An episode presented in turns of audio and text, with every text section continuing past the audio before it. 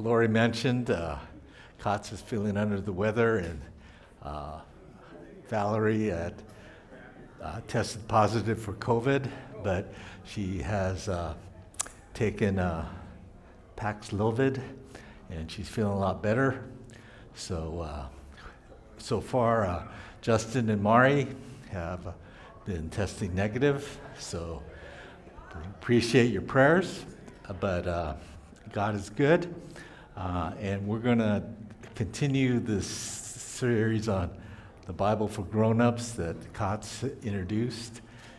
Uh, and if you uh, were hoping to get some teaching from Kotz, be sure to come back next week. I'm sure he, he uh, will be back. He, before I uh, made the offer, his plan was to record himself and send the recording and things.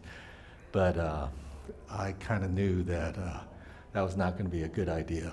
so so uh, I did volunteer, but uh, I have been thinking about this for a while, and, and uh, what I'm going to be sharing is, is uh, not, well, it's, it's something that I think the Lord has just been stirring up in me. And so, um, why don't we get going into this? But before I, I talk about uh, the verses and things here, I want to paint to you a picture, okay? And I want you to imagine that someone wants to learn about what a peach is. And so, what you do, uh, what you may do is you may buy a book and it describes all about peaches and what they look like, uh, where they grow, and things. And then you decide, well, uh, that's good, but how do I help this person really know what a peach is? Because a book is, is good, but it doesn't quite have the same thing as uh, really knowing what a peach is, right? And so what, what you decide to do is take that person out to an or- orchard or a place where peach trees grow. Okay, and you, and you have them look and wow, there's everything that was described in this book. I see now, right? And and maybe you pull uh, one of those peaches off the tree and you put it in their hands and they feel it and they say, oh man, this is just wonderful, right?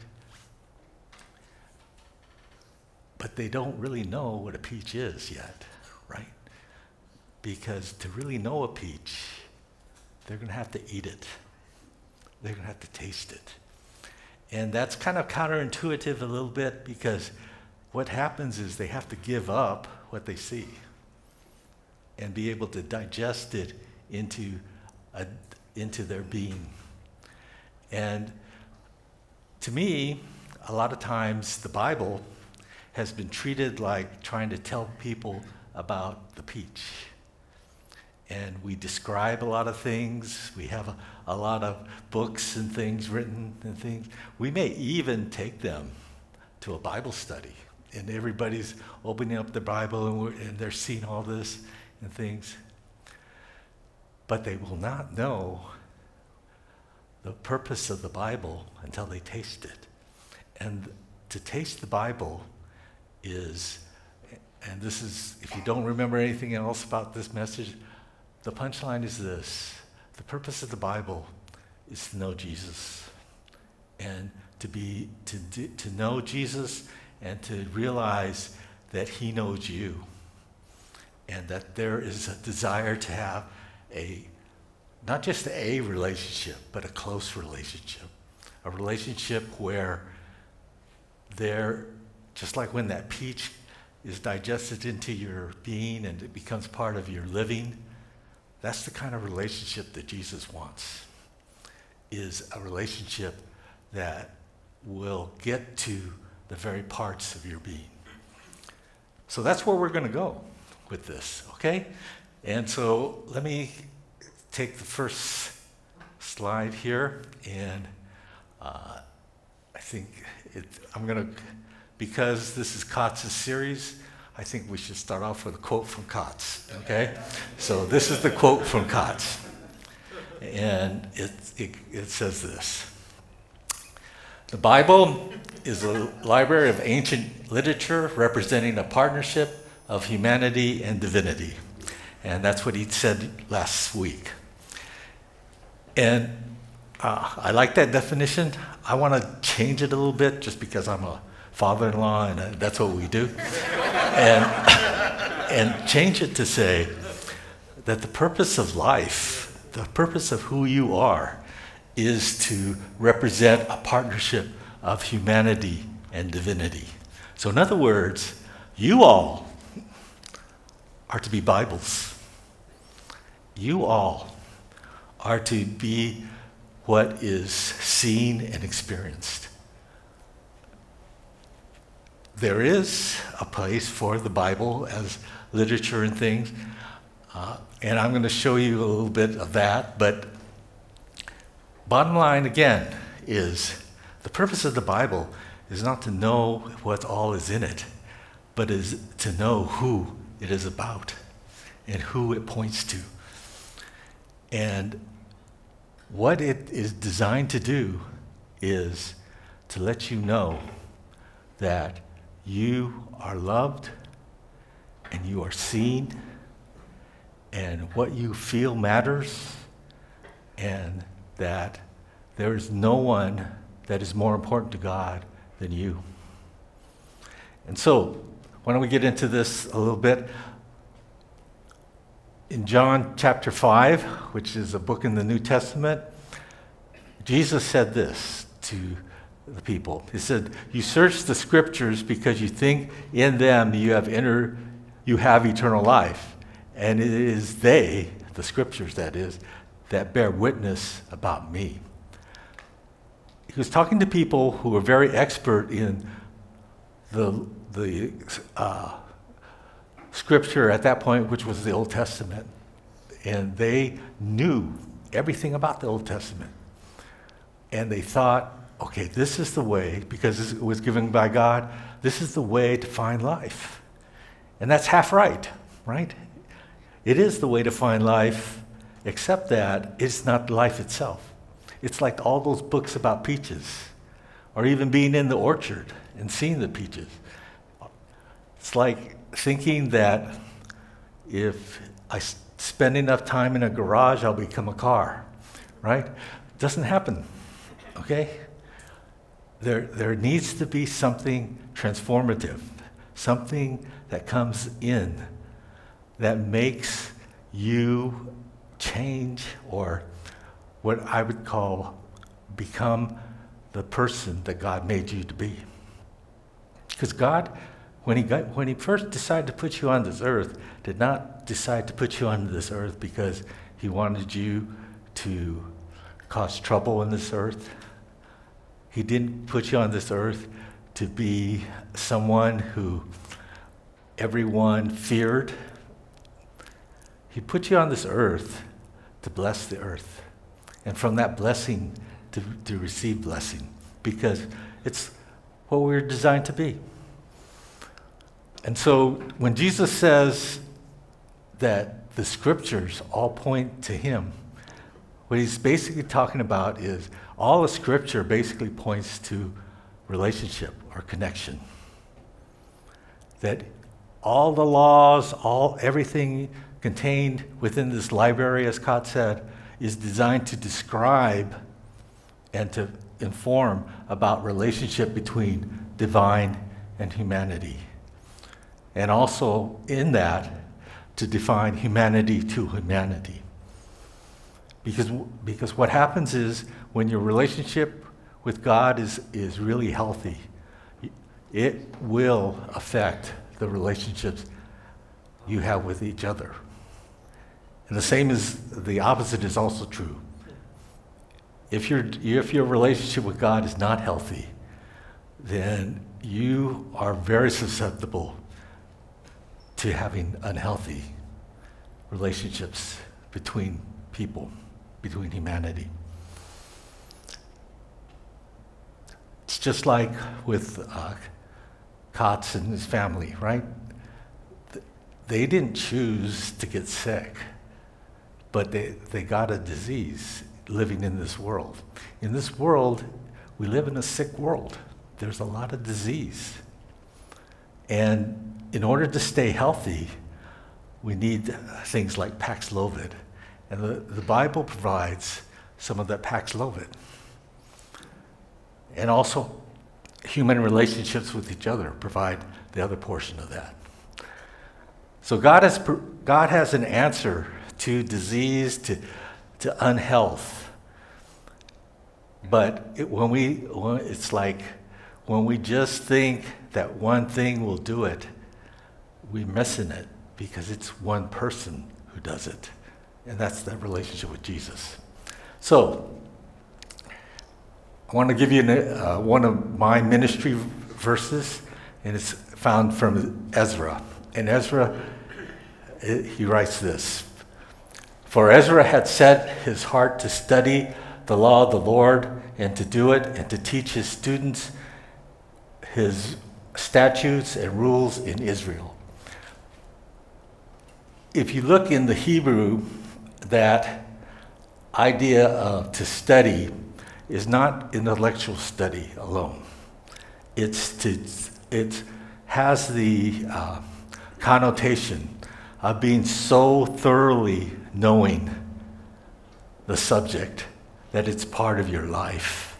And that's why I think the translator put set his heart. He didn't set his mind, he set his heart. He, he wanted his whole being to be able to be involved in the scripture. And from that, though, is and to do it and to teach.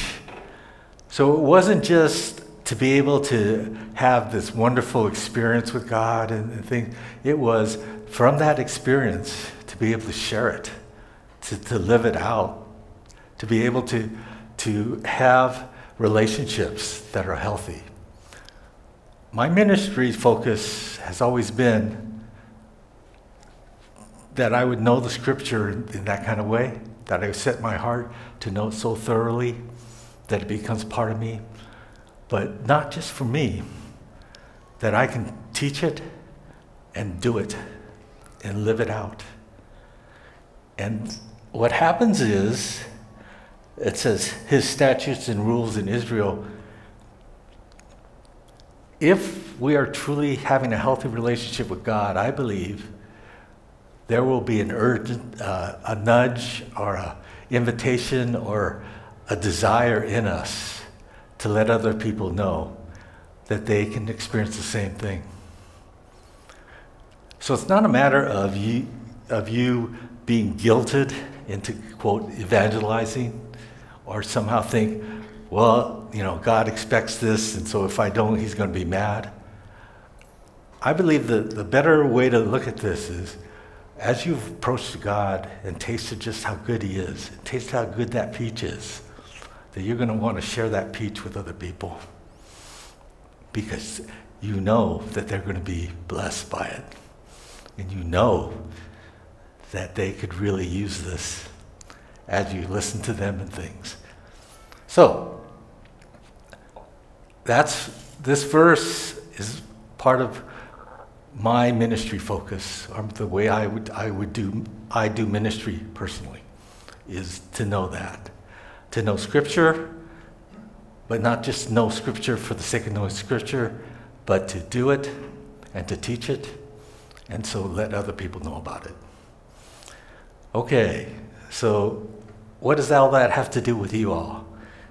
And I want to turn to a passage in 2 Corinthians, and it goes like this. It says, You yourselves are our letter of recommendation, written on our hearts to be known and read by all. That was written by the Apostle Paul to the church in Corinth. And if you know anything about Corinth, it was a wicked place. And the last thing you would think that a person who is part of that community would want, to, want other people to know is that they were part of that community. It had a very bad reputation. especially among religious, quote, religious people, that this was, this was a place where you didn't want to be associated with. But Paul says that you are our letter of recommendation, right? And that you show that you are a letter from Christ delivered by us, written not with ink, but with the Spirit of the living God, not on tablets of stone, but on tablets of human heart. So Paul was saying, don't teach the people scripture, live your life. Live your life, and that will teach the people scripture. Because you know scripture. If you've really done what, the, what scripture is intended to bring about and have that relationship with God, you don't need to be able to quote Bible verses per se. It'll, it'll help later on to as you get to know the person. But initially, the way to, to be involved in somebody's life is just to be who God created you to be and be that loving person. Because that love comes from God. And so, from that, Paul says this um, And such is the confidence that we have through Christ toward God. Not that we are sufficient in ourselves to claim anything as coming from us, but our sufficiency comes from God, who has made us sufficient to be ministers of a new covenant, not of the letter, but of the Spirit. For the Spirit kills, but the Spirit gives life. You know, one, one of the problems with uh, the church has been in the, in the message of what we believe in the Bible, that we've emphasized the letter and not the spirit. And what, what the letter does, according to Paul, is it kills. It's like, the, to me, the Word of God is like an x ray, okay? An x ray is designed to show where, where things are off. But if you live in an x ray place, that's a bad thing, right? That's why they put that radiation thing over you, and, and because it'll kill you if you keep staying in that place. So you keep staying in a place of like being an x ray machine, it's going to kill because that's not what it's designed to do. And the purpose of the Bible is not to be simply something that we hold over people and say, we know more than you. It's not, not to be a, a, a book that we use to make people feel guilty so they act the way that we feel they should. It's not any of those things that a lot of times that's what the Bible is used for. And I would really urge us all to look at how that has affected our relationship with God. Because if we feel like God is an x ray machine, that all he wants to do is kill life out of us, we're going to have a tough time. And so, let me uh, want to look at to kind of bring this into focus a, a famous passage from Hebrews. Hebrews is an interesting book because we don't know who wrote it. And uh, just because Kotz likes to give controversy, I'm going to give you some controversy here. That, uh, you know, we don't know who wrote it. Some people think Paul wrote it, some people think Apollos wrote it. Uh, in recent, or not recent, but uh, there has, t- I've read uh, I think, some pretty strong argument for having this written by a woman named Priscilla. And Priscilla and Aquila were in the uh, book of Acts, and what they did was they brought in a preacher named Apollos and helped him understand Hebrew scriptures better to be able to improve his, his teaching, which is there's a lot of Hebrew scripture in uh, Hebrews, right? And, and so I think, uh, and that's the controversy, you can disagree, that this was written by Priscilla.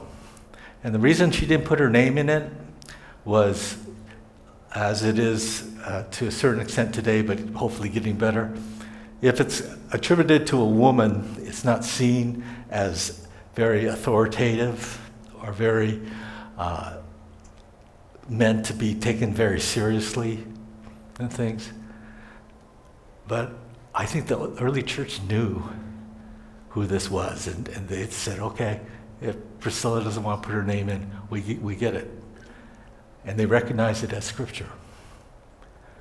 So, you don't have to believe that, but believe that, that Hebrews is part of scripture. And whoever wrote it was led by the Spirit. And from Hebrews 4, verse starting with verse 12, it says this For the word of God is living and active, sharper than any two edged sword, piercing to the division of soul and of spirit, of joints and of marrow, and discerning thought, discerning the thoughts and intentions of the heart. That, if you look at it carefully, doesn't talk about acquiring knowledge per se. It's about looking into relationships, right? Where joints come together, where bone and marrow come together. Uh, and bone and marrow are, well, yeah, bone and marrow seemingly are two different things, but they represent life, right? To, to the, if the bone is, is healthy, is on the outside is not, doesn't look broken, but inside, if it doesn't have the marrow in it and it's getting the nutrients, it's not really healthy, right? So there's this partnership of divine and humanity, okay? And spirit and uh, soul is, uh, I believe, there that uh, everyone has a soul, whether you believe in Jesus or not. You all have a soul, but if you don't believe or you don't have a relationship with Jesus, your spirit is dead, and so it's like a bone without marrow growing inside of it. There's no no life in it, and so with that, the the Bible teaches about how the two need to be together. They need to be working together. So, the, and the, last thing about this passage is this the analogy Paul uses is a sword, right? And a sword, just like an x ray machine, can be used for a good purpose, but it also can be deadly. And it can create great havoc. And so it needs to be handled well. It needs to be handled with uh, maybe to, to kind of change the analogy here a little bit. God has given us His word to be like a surgeon's scalpel and not like a butcher's cleaver. And unfortunately, a lot of times we've used the, the word of God as a cleaver rather than a scalpel because we've cut out a lot of stuff that we should have never touched. So, having said that, I want to give you time to kind of reflect because after uh, the writer of Hebrews gave this passage, he goes into, he or she goes into uh, something that uh, I think points to what I said that the Bible was designed to put you in relationship, in a healthy connection with God. And Hebrews chapter 4, verse 13 says this And no creature is hidden from his sight, but all are naked and exposed to the eyes of him to whom we must give account. Since we then we have a great high priest who has passed through the heavens, Jesus, the Son of God let us hold fast our confession. For we do not have a high priest who is unable to sympathize with our weakness, but one who, in every respect, has been tempted as we are, yet without sin.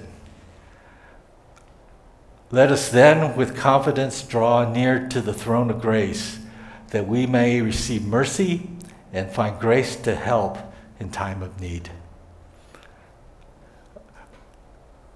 When God shows us something from His Word, from, from the Bible, it's not to make us feel guilty, it's to let us be know that we are invited into a relationship with, with a God who knows that before we even knew it. And before he even we, we even knew it, what he said to us was, I love you. So it's not something that we may discover and we think, wow, that's so bad. But God already knew that. And what his response was, I love you. And his invitation is, come, let's journey together in this. You know, the, the problems uh, that we have is uh, we understand to, to share something joyful, to share something that with other, another person that's joyful, that, that's a good thing, and, and so we, we really want to do that, right? But the same principle applies to when something is hard and sorrowful and hurtful. That the invitation is God has people that He wants you to share that with so that you know that you are not alone. Nobody lives this life through self sufficiency. That's what he, talked about, right? When he talked about us being a letter. Not that we're sufficient in ourselves. It's only in community and in relationship with, with God that that happens.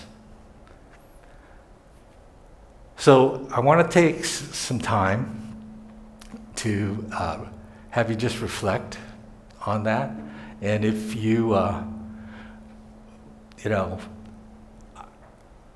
want to just uh, think about maybe the last time you heard an invitation from God, I want you to think about was that invitation a demand, a command? Say, you got to do this? And I would invite you to, to maybe bring that back to God and say, God, this is what I heard and see if he doesn't say something like, I want you to do this because I love you. But wherever you are, I'm here for you. And I want you to know that you don't have to be hiding from me. The passage talked about being able to be naked, exposed. That there's nothing in you that will make me repel, be repulsed from you. That you are loved for who you are, for the deepest part of you, for the part that even you didn't know about. I knew about, and I loved you. So, what we're going to do is take a moment to just go and spend some time with God in silence. But if you, if you need things to think about, I would advise you to think about what was your last interaction with God? And what was, maybe not so much what was the content, but what was the tone? What was the atmosphere in which it was? And if that atmosphere was not inviting, was not the kind of interaction that said that there is love just surrounding this place, I would, I would just bring that to the Lord and say, This is what I experienced. So why don't we take a minute?